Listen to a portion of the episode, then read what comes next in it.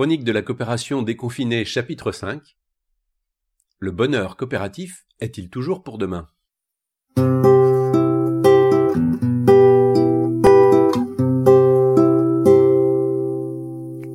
Rubrique.cop La voie coopérative.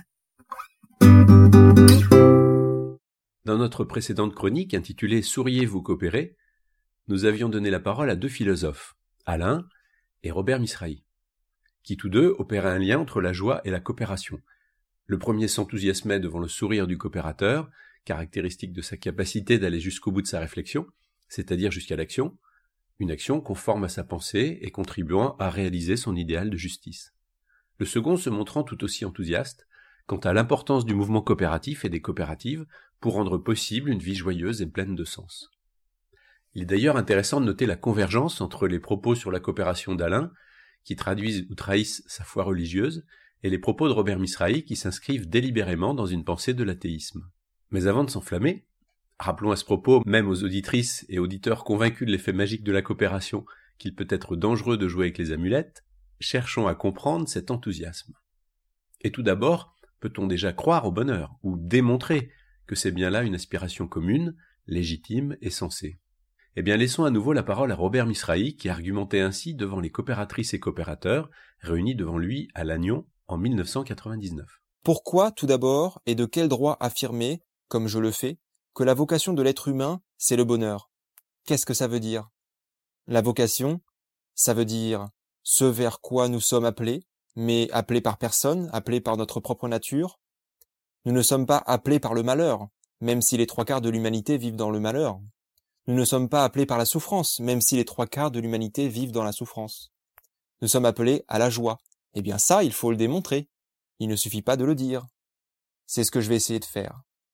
Nous allons essayer de montrer en quoi et pourquoi la vocation de l'homme, c'est le bonheur. Et donc aussi un certain nombre de valeurs que je peux nommer dès maintenant, qui vont être par exemple la réciprocité, la justice, instrument du bonheur. C'est le bonheur qui est premier, en tant que satisfaction d'exister, en tant que sens attribué à l'existence. Pour démontrer que c'est bien là notre vocation, il faut d'abord se demander qu'est-ce qu'un être humain? Qu'est-ce qu'un individu humain? Au XXIe siècle, nous sommes capables de dire qu'un être humain n'est pas une synthèse d'une âme et d'un corps. Un être humain est un être unique. Ce n'est pas l'âme d'un côté, le corps de l'autre. C'est un corps sujet, ou sujet. L'individu humain est tout entier un sujet, et ce sujet il est concret. Il est sujet vivant de la vie quotidienne, pas une raison abstraite communicante. C'est un individu concret, conscient d'avoir une identité, sans immortalité, qui naît et qui meurt, qui va donc développer une vie. Quelle vie? Ce n'est pas seulement une unité corps-conscience. Cet individu est même essentiellement et principalement, non pas comme on voulait le croire raison, mais comme maintenant on commence à le reconnaître désir. L'individu humain est désir. C'est sa nature. Il est mouvement affectif, poursuite d'une satisfaction. Cette satisfaction est d'abord toute simple, c'est la satisfaction des besoins. Ensuite, la satisfaction de mouvements, plus exigeants, par exemple satisfaction esthétique ou la satisfaction dans la relation à autrui. En tout cas, l'individu humain est désir. Il recherche toujours soit un être, soit un objet, soit une activité, soit une manière d'agir qui le comble, qui va lui donner satisfaction. Cette satisfaction pourra être le plaisir ou la joie ou le contentement en général, l'accord avec soi-même, le bien-être. Robert Misrahi pose ainsi une question philosophique fondamentale, peut-être la question philosophique essentielle, non pas pourquoi vivre, mais comment vivre, comment accéder à la joie, à la plus haute satisfaction existentielle possible dans sa vie. Et il définit l'éthique comme la recherche, justement, d'une réponse à cette question. C'est ce qui permet, je crois, de considérer la coopération comme une éthique d'action, c'est-à-dire comme la recherche dans le travail collectif, dans l'échange économique, non pas de la meilleure rentabilité, ni même de ce qui serait compatible avec un devoir moral, c'est-à-dire avec une norme extérieure qui définirait ce qui est bien et ce qui est mal, mais la recherche de la plus grande satisfaction possible. Cette vision s'oppose évidemment à celle d'un monde économique qui ressemble à une vaste foire d'empoigne pour aller chercher les dollars, les euros, les yens, pour capter toutes les ressources dont nous sommes convaincus d'avoir besoin. L'extension de l'espace de cette lutte toujours plus acharnée nous réduisant à projeter sur la sphère privée, l'espace amical et amoureux, mais aussi sur des parenthèses de vacances ou sur l'hypothétique retraite, l'espoir d'une respiration ressourçante, sinon de moments joyeux d'existence. Et nous ne parlons pas là des mesures cosmétiques et souvent ridicules, consistant à poser au cœur d'un open space une table de ping-pong et un baby-foot ou un distributeur de bonbons, ou à inciter les cadres à faire des crêpes pour les distribuer à leurs équipes en fin de semaine.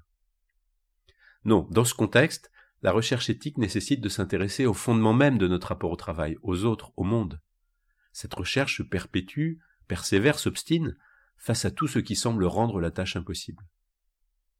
Comment ne pas voir en effet d'abord la présence, la prévalence des obstacles, et de tout ce qui peut sembler nous éloigner irrémédiablement de l'espoir même du bonheur? Robert Misraï ne refuse pas cet obstacle, mais l'analyse pour mieux le dépasser, tout en fustigeant au passage les fatalismes et autres philosophies tragiques. Lorsqu'on observe la réalité, la réalité c'est souvent les obstacles. Mais à la différence des philosophies pessimistes, des philosophies tragiques, comme celle de Schopenhauer, ou comme certains aspects de la philosophie de Sartre, comme certains aspects des philosophies religieuses, je ne dis pas que le plaisir ne peut jamais être satisfait. La perfection n'est pas de ce monde, l'idéal est ailleurs, l'homme est imparfait, le désir est toujours insatisfait. Non. Le désir est une expérience humaine, qui ne se développerait pas s'il n'y avait pas aussi l'expérience de l'accomplissement. Si nous ne savions pas que lorsque nous avons faim et que nous nous restaurons, nous n'avons plus faim. Ce n'est pas grave de savoir que l'on aura faim plus tard. On mange, on a faim, on se restaure, on n'a plus faim, cela fait partie de la vie. Or, les philosophies tragiques disent oui, mais le désir, c'est horrible. L'humanité n'est jamais satisfaite. D'ailleurs, on ne peut pas accéder à la satisfaction. Mais si, on peut accéder à la satisfaction. L'humanité connaît la joie et le bonheur. Naturellement, d'une façon éphémère, partielle, fragile. Partielle. Il va y avoir des gens dans la population qui vont connaître le bonheur et de nombreuses autres personnes qui ne vont pas le connaître. Bien entendu, il y a des peuples entiers qui vivent dans le malheur et qui disparaissent. Bien entendu. Ce que je vais dire, c'est que la définition du désir de l'être humain, c'est l'accomplissement et la satisfaction. Cela dit, nous pouvons constater qu'au cours de nos vies, la part de souffrance, d'échec, d'obstacles, de difficultés est plus grande que la part de satisfaction. Autrement dit, il faut faire quelque chose. Les obstacles sont si nombreux, personnels, psychologiques, sociaux, culturels, économiques, mondiaux. Les obstacles sont immenses. Les obstacles sont tellement immenses que les gens sont tentés de raisonner ainsi d'abord. Ils pensent aux obstacles, et puis quand quelqu'un dit oui, mais nous devons poursuivre la voie, il est dit cela n'est pas possible, regardez toutes les difficultés dans lesquelles nous sommes, etc. Voilà ce qui est opposé aux plus ambitieuses et pourtant légitimes démarches pour changer les choses, et par exemple, à des initiatives coopératives. Non aux aquabonistes, semble dire Robert Misraï, qui nous encourage à ne pas baisser les bras.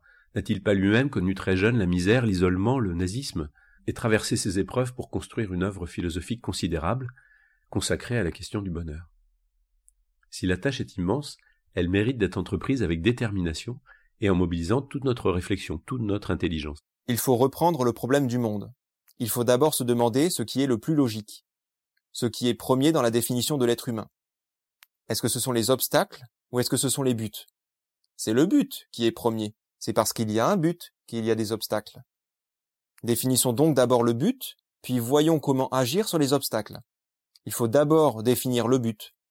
Avant de savoir comment vaincre les obstacles, avant même de pouvoir définir les obstacles, il faut définir le but. Alors que d'habitude, on définit les obstacles avant, puis on jette le manche après la cognée, et puis on arrête tout et on dit ce n'est pas possible, l'homme est condamné.